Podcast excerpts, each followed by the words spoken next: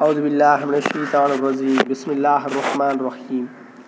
முன்தாவதீஸ் தொழுகை.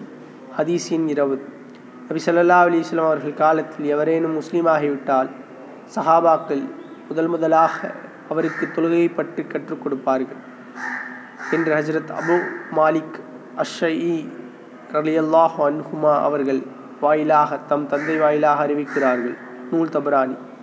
ஹதீசின் இருபது நபி ஸல்லல்லாஹு அலைஹி அவர்கள் காலத்தில் எவரேனும் முஸ்லீமாகிவிட்டால் சஹாபாக்கள் முதல் முதலில் அவருக்கு தொழுகை கற்றுக் கொடுப்பார்கள் என்று ஹஜ்ரத் அபு மாலிக் அஷ்ஷயி ரலியல்லாஹ் அன்ஹுமா அவர்கள் தம் தந்தை வாயிலாக அறிவிக்கிறார்கள். நூல் தபுரானி.